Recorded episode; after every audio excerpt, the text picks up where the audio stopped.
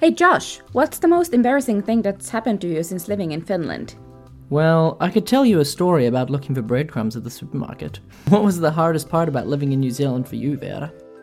Probably that would be understanding the accent. Just The Ticket is a podcast about all things traveling and living abroad. Join us as we talk about culture shock, weird traditions, always being on the move, and having absolutely no friends. If this is a dream of yours, you've already done it and you want to laugh and cry with us, or simply want to listen to us talk about the ups and downs of expat life, join us every Friday for a journey of culture, travel, and everything in between.